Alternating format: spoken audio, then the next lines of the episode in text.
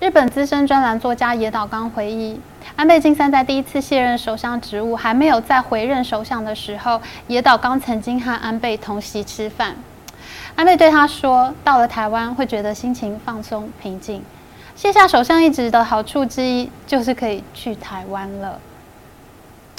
安倍晋三对台湾的特殊感情是毋庸置疑的。本来我们的好朋友安倍晋三要在今年的七月底再度来台访问，悼念前总统李登辉，如今却再也无法实现。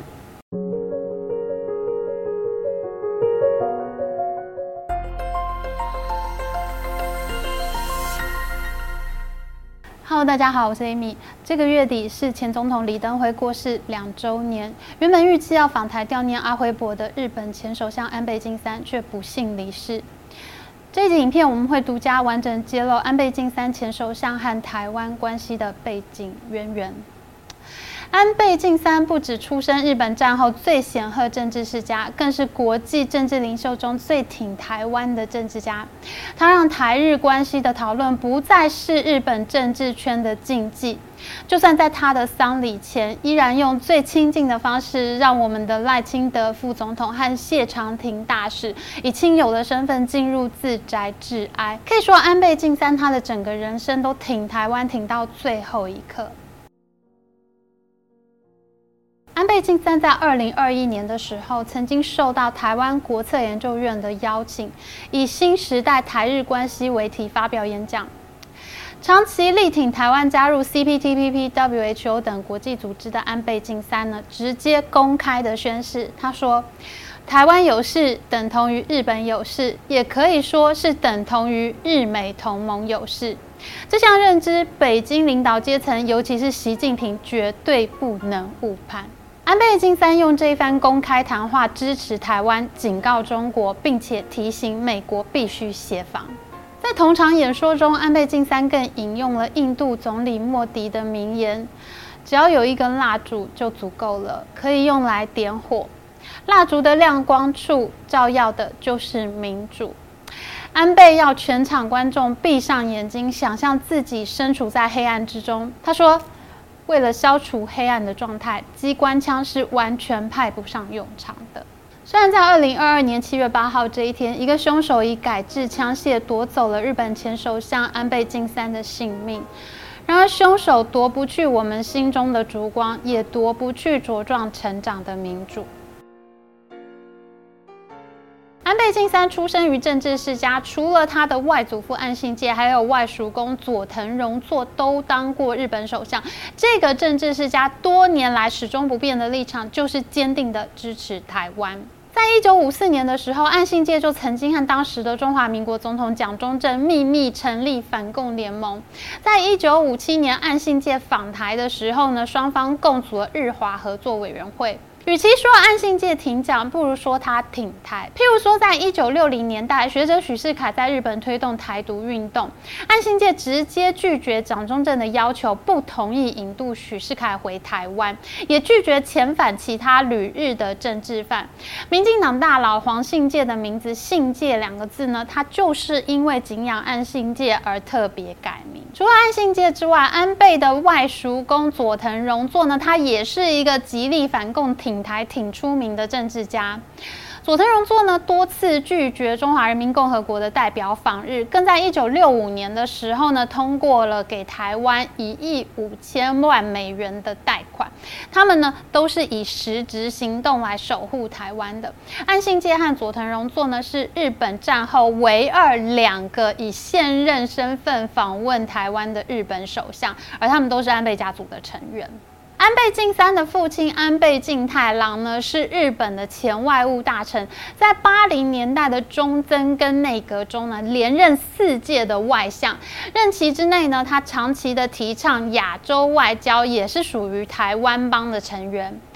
安倍晋三的父亲安倍晋太郎呢，当年是和竹下登和宫泽喜一等人并列是日本政坛三领袖，他是竹安宫团体里面呢声势最强的。最后呢，其他两人都当过日本首相，可是安倍晋太郎呢，却因为罹患胰脏癌与首相之位绝缘，最后呢，在六十七岁的时候辞世。如果当年安倍晋太郎没有生病的话，这个安倍家族呢可能会出现四名日本首相。而安倍晋三呢，过去呢总是因为父亲最后抱憾病故，所以呢，安倍晋三誓言呢，他自己一定要保持他的身体健康，让他自己呢至少能够从政到七十岁。可是没有想到，却在今年，却在日前，他六十七岁这样的年龄遭到暗杀。他跟他父亲呢，在同一个年纪告别人世，令人无比哀伤。除此之外呢，安倍晋三的亲弟弟，他也是超级亲台拜的现任防卫大臣岸信夫呢，他曾经来台参加总统、副总统的就职典礼。在安倍晋三担任首相身份不便公开与台湾政治人物来往的时候呢，他的母亲安倍洋子更会成为他的分身。譬如说，在蔡英文总统执政之后呢，安倍洋子不止连续四年出席台湾驻日代表会的国庆活动，还亲自来台呢，和总统蔡英文一起听音乐会。而且呢，安倍洋子呢，还时常和驻日代表谢长廷一起欣赏书画展音乐会。需要和台湾。政治人物在日本会面的时候呢，安倍晋三就会带他的妻子去探视母亲，一起和台湾的访客呢家庭聚会。这家人爱台湾爱到这种程度，所以呢，当我看到安倍奶奶安倍洋子在养老院看电视，看到自己儿子遇刺快报的时候，当场痛哭的新闻，我看到这个新闻，连我自己都大哭了。出身如此名门世家的安倍晋三呢，他在台湾有一个情同父子的师傅，也就是李登辉。李登辉出生于台湾的日治时代，在淡水中学的时候呢，他曾经修习剑道。李登辉的学思过程呢，深植日本武士道的精神。安倍晋三呢，就十分推崇阿辉伯，他特别是敬佩呢，李登辉在就任台湾总统后呢，以高超的手腕与行动力，带领台湾度过重重的难关。在一九九四年的时候呢，安倍晋三和时任台湾总统的李登辉初次见面。当时呢，安倍只是一个日本菜鸟众议员，他阐述了自己的政治哲学、外交战略。可是没有想到呢，却让阿辉伯相当的感动。从此两个人呢，就开启了长远的情谊。安倍晋三在二零零六年的时候当上日本最年轻的首相，可是呢，内阁施政却问题频传。自民党呢，在隔年的全国性选举中遭到历史性的惨败。安倍就任才一年，他就必须以身体健康为理由辞职下台。那当时呢，日本政坛对于失败者呢，其实往往是不容易给予同情的，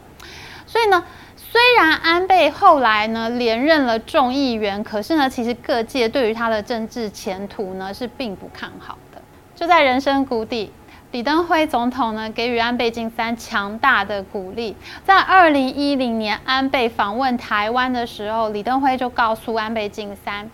日本政治能够托付的领袖，除你之外别无他人。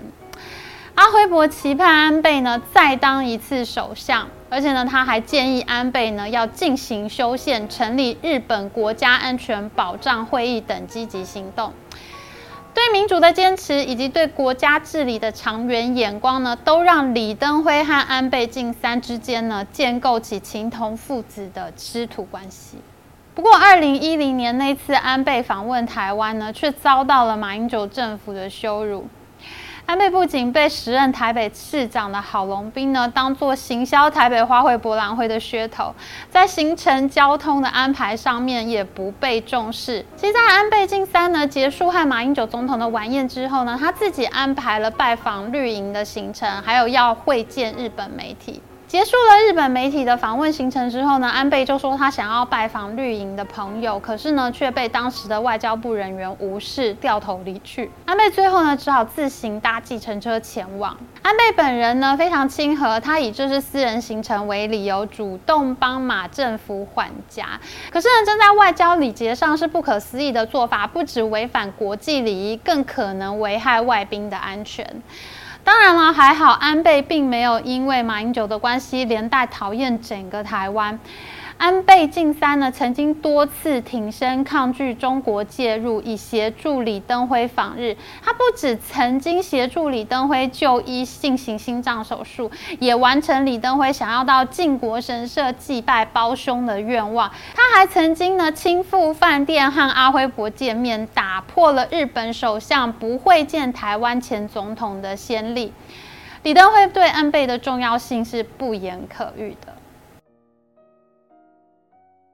长居日本的前国策顾问金美玲呢，是安倍晋三多年的好友，两人情同姐弟。其实金美玲呢，曾经当过安倍外祖父岸信介的翻译人员哦。因为出于同样对台湾的热爱，所以安倍在非常年轻的时候就和金美玲有很好的交情。那金美玲呢，她每年都在东京的家中邀请日本政商名流呢开台湾 party。那安倍晋三无论是否担任首相呢，他都担任派对。的主宾给足金美玲的面子。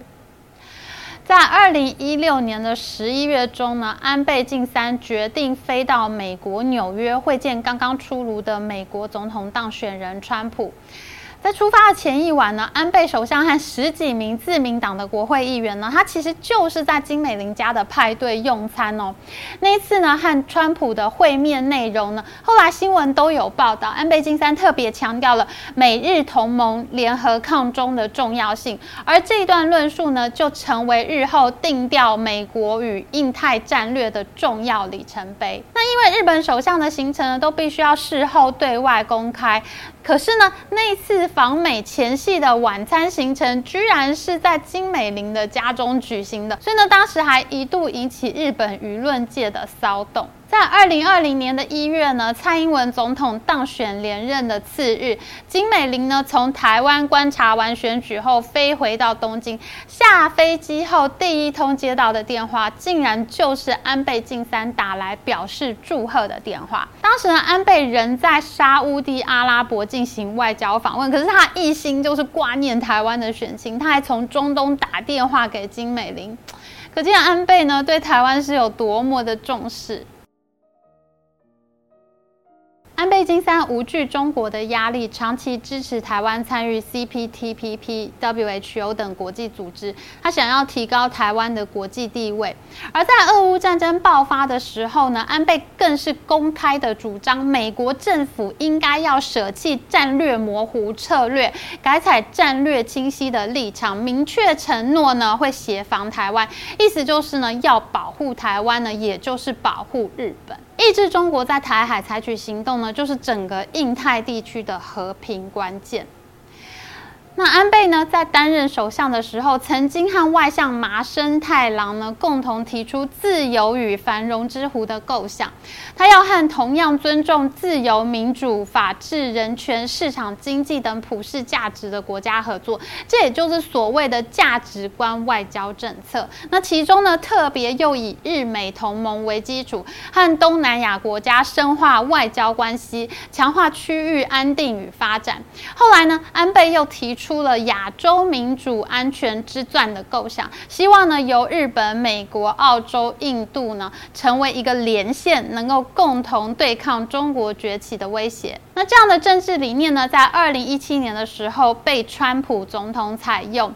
安倍和川普两个人呢，在东京联合发布了自由印太战略 （FOIP，Free and Open Indo-Pacific） 的构想。印太战略呢，成为目前美国和自由国家的主流思想。从日本、台湾、东南亚到印度，一连串自由的国家联合起来，包围住威权主义的中国价值扩散。那台湾尤其是位置居中的最关键国家。安倍对台湾呢，不只是出于爱护和喜好，他更是把台湾视为是捍卫自由价值的最重要盟友。